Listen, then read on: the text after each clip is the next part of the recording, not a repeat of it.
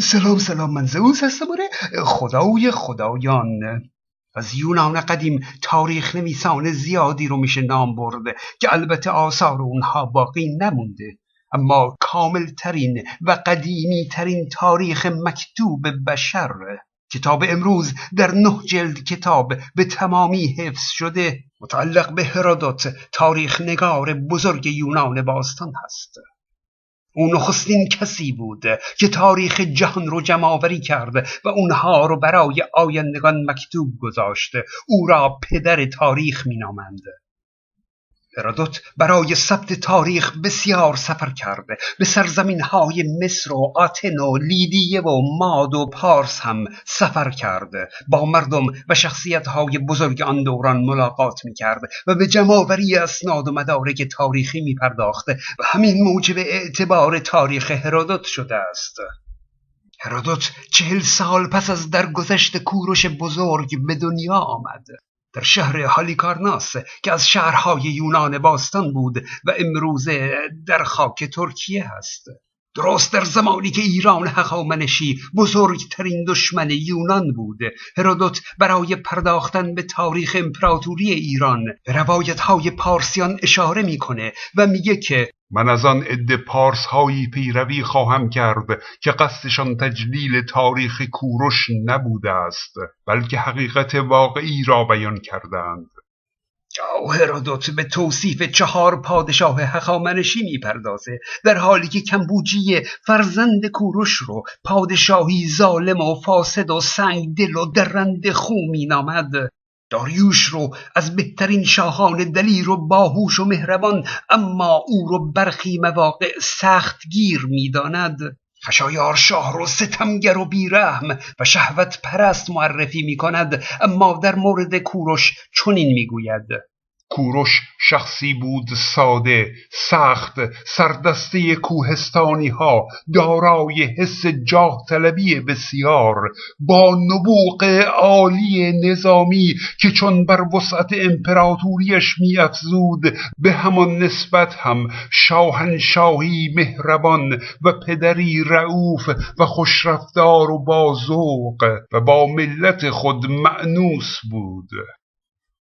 تاریخ هرودوت مثل همه تاریخ ها از دخالت ذهن تاریخ نگار در امان نبود. هرودوت به خدایان یونان باور داشته و اثر این باور رو میشه در نوشته های او دید.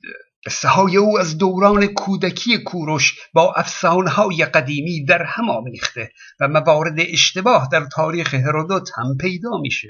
اما با این وجود تاریخ هرودوت معتبرترین تاریخ باستان هست. گزنوفون دیگر تاریخ نگار یونانی است که یک قرن پس از کوروش بزرگ در آتن به دنیا اومده و او در میان ایرانیان زندگی کرده. او نیز کتاب کوروش نامه را در توصیف زندگانی کوروش بزرگ نوشته. هم دوره با گزنوفون تاریخ نگار یونانی دیگری به نام کتزیاس پزشک دربار هخامنشی بود. او نیز به شرح زندگی کوروش بزرگ پرداخته. اما کهنترین منبعی که از کوروش بزرگ نام برده منشور نبونید آخرین شاه بابل هست. که در اون با خوشحالی به پیروزی ارتش کوچک کوروش بر آسیاگ آخرین شاه ماد اشاره کرده. کوروش هم به سلطنت آستیاگ پایان داد و هم به سلطنت نبونید از معدود قصه هایی که ظاهرا خلاف مهربانی کوروش بزرگ در تاریخ هرودوت نقل شده برخورد کوروش با کروزوس پادشاه بزرگ لیدیه هست. هرودوت میگه پارس ها شهر سارد رو تسخیر کردند به امپراتوری لیدیه پایان دادند و کروزوس پادشاه لیدیه رو اسیر کردند و به نزد کوروش بردند.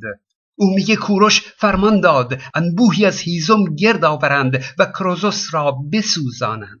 این در حالیه که چون این رفتاری هرگز از کوروش شنیده نشده. و حتی خود هرودوت میگه کوروش پیش از تسخیر سارد به سربازان خودش گفته که هرگز به شخص کروزوس آسیب نرسانند. حتی اگر در موقع دستگیر شدن از خود دفاع کرد کسی حق کشتن او را نخواهد داشت. با این حال اقدام به جمع آوری هیزم و سوزاندن او منطقی نیست. ضمن اینکه دیگر تاریخ نگاران هم هیچ کدام چنین قصه ای نیاوردند و خود هرودوت هم چنان با تردید اون رو بیان می‌کنه که میگه شاید قصد او قربانی کردن برای خدایان بوده. و بعد طی داستانی هیزم رو آتش می‌زنند. کوروش پشیمان میشه و فرمان خاموش کردن آتش رو میده. اما موفق به خاموش کردن آتش نمیشن تا اینکه ناگهان آپولون خداوند روشنایی و نور در یونان باستان انبوهی از ابر رو در آسمان صاف میاره فانی شدید در می‌گیره و بارانی سیلاسا باریدن می‌گیره تا پشته هیزم رو خاموش کنه.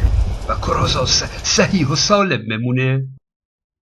خب مشخصه که این تیکه از داستان افسانه ای هست و از باورهای هرودوت خدایان افسانه یونان باستان سرچشمه می‌گیره. آنچه که هرودوت و دیگر تاریخ نگاران نقل کردند اینه که کوروش دشمن شماره یک خودش کروزوس رو پس از شکست با احترام و بزرگی در کنار خود نگه داشت و او رو مشاور خودش کرد. پاکتیس که از اهالی لیدیه بود از سوی کوروش مسئول خزانه لیدیه شد. اما پس از خروج کوروش از لیدیه پاکتیس به او خیانت کرد و مردم رو بر علیه کوروش برانگیخت و در لیدیه ارتشی بر علیه پارس تشکیل داد. کوروش از شنیدن این خبر خشمگین شد. سرداری به نام مازارس از اهالی مادرو با قسمتی از سپاه خود به لیدیه بازگرداند. با نزدیک شدن سپاه مازارس پاکتیس از شهر گریخت و مازارس بدون جنگ دوباره بر لیدیه مسلط شد. او برای جلوگیری از تکرار نافرمانی و شورش اهالی لیدیه به فرمان کوروش سلاح را از میان مردم جمع کرد و نواختن چنگ و موسیقی و تجارت و کسب و کار رو در میان مردم لیدیه رواج داد تا دیگه مردم به دنبال تقیان و شورش نباشند و این برخورد کوروش بزرگ با مردمی بود که با او ناسپاسی کردند. داستان دیگه ای که بر خلاف انسانیت کوروش نقل می کنند میگن کوروش در راه تسخیر بابل در مسیرش دو تا شهر از بابلیان قرار داشت. شهرهای اوپیس و سیپار. کانال های اسلامی میگن کوروش شهر اوپیس رو قتل عام کرد و بعد شهر سیپار خودش تسلیم شد و بعد هم که بابل تسلیم شد. اما خب واقعیت اینه که سپاه نبونید شاه بابل در شهر اوپیس در مقابل سپاه کوروش قرار گرفت و جنگید. کوروش مردم رو نکشت. اتفاقا مردم اوپیس به حمایت از کوروش بر علیه حکومت خودشون شورش کردند. در ویکیپدیای فارسی و انگلیسی می‌تونید منابعش رو ببینید. تحت عنوان اوپیس نوشته لشکر شاه بابلی نبونید در اوپیس از سپاه پارسی به رهبری کوروش بزرگ شکست می‌خورد. همزمان جمعیت بومی هم علیه دولت میشورد. بدون جنگ بیشتری کوروش بابل را فتح می‌کند.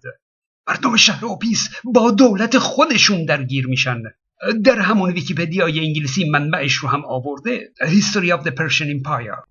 بعد نبونید فرار می‌کنه و دیگه مردم مشتاقانه از کوروش استقبال می‌کنند. کوروش حتی نبونید رو هم نکشت. مردم بابل رو بکشه؟ خیر. در همون منابعی که کانال های اسلامی هی نشون میدن تا کوروش رو خونریز جلوه بدن توی همون منابع هم می‌تونید ببینید که کوروش در اوپیس با دشمن در جنگ بوده و لشکر اکد رو شکست داده. ابتدای همون پاراگراف هم میگه که در 29 اکتبر 539 قبل از میلاد یعنی هفتم آبان ماه کوروش در میان شادی و جشن جمعیت انبوهی از مردم وارد بابل میشه. بیشک نام کوروش بزرگ به عنوان شاهنشاهی که بر پایه های انسانیت و مهربانی بر سرزمین پهناوری از جهان حکمرانی کرد جاودان خواهد بود.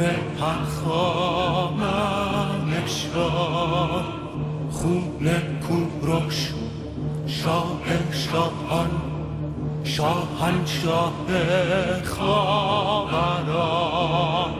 من از کوهم من از آهن از نژاد آریان نسل رستم نسل کاوه با درفش کانیا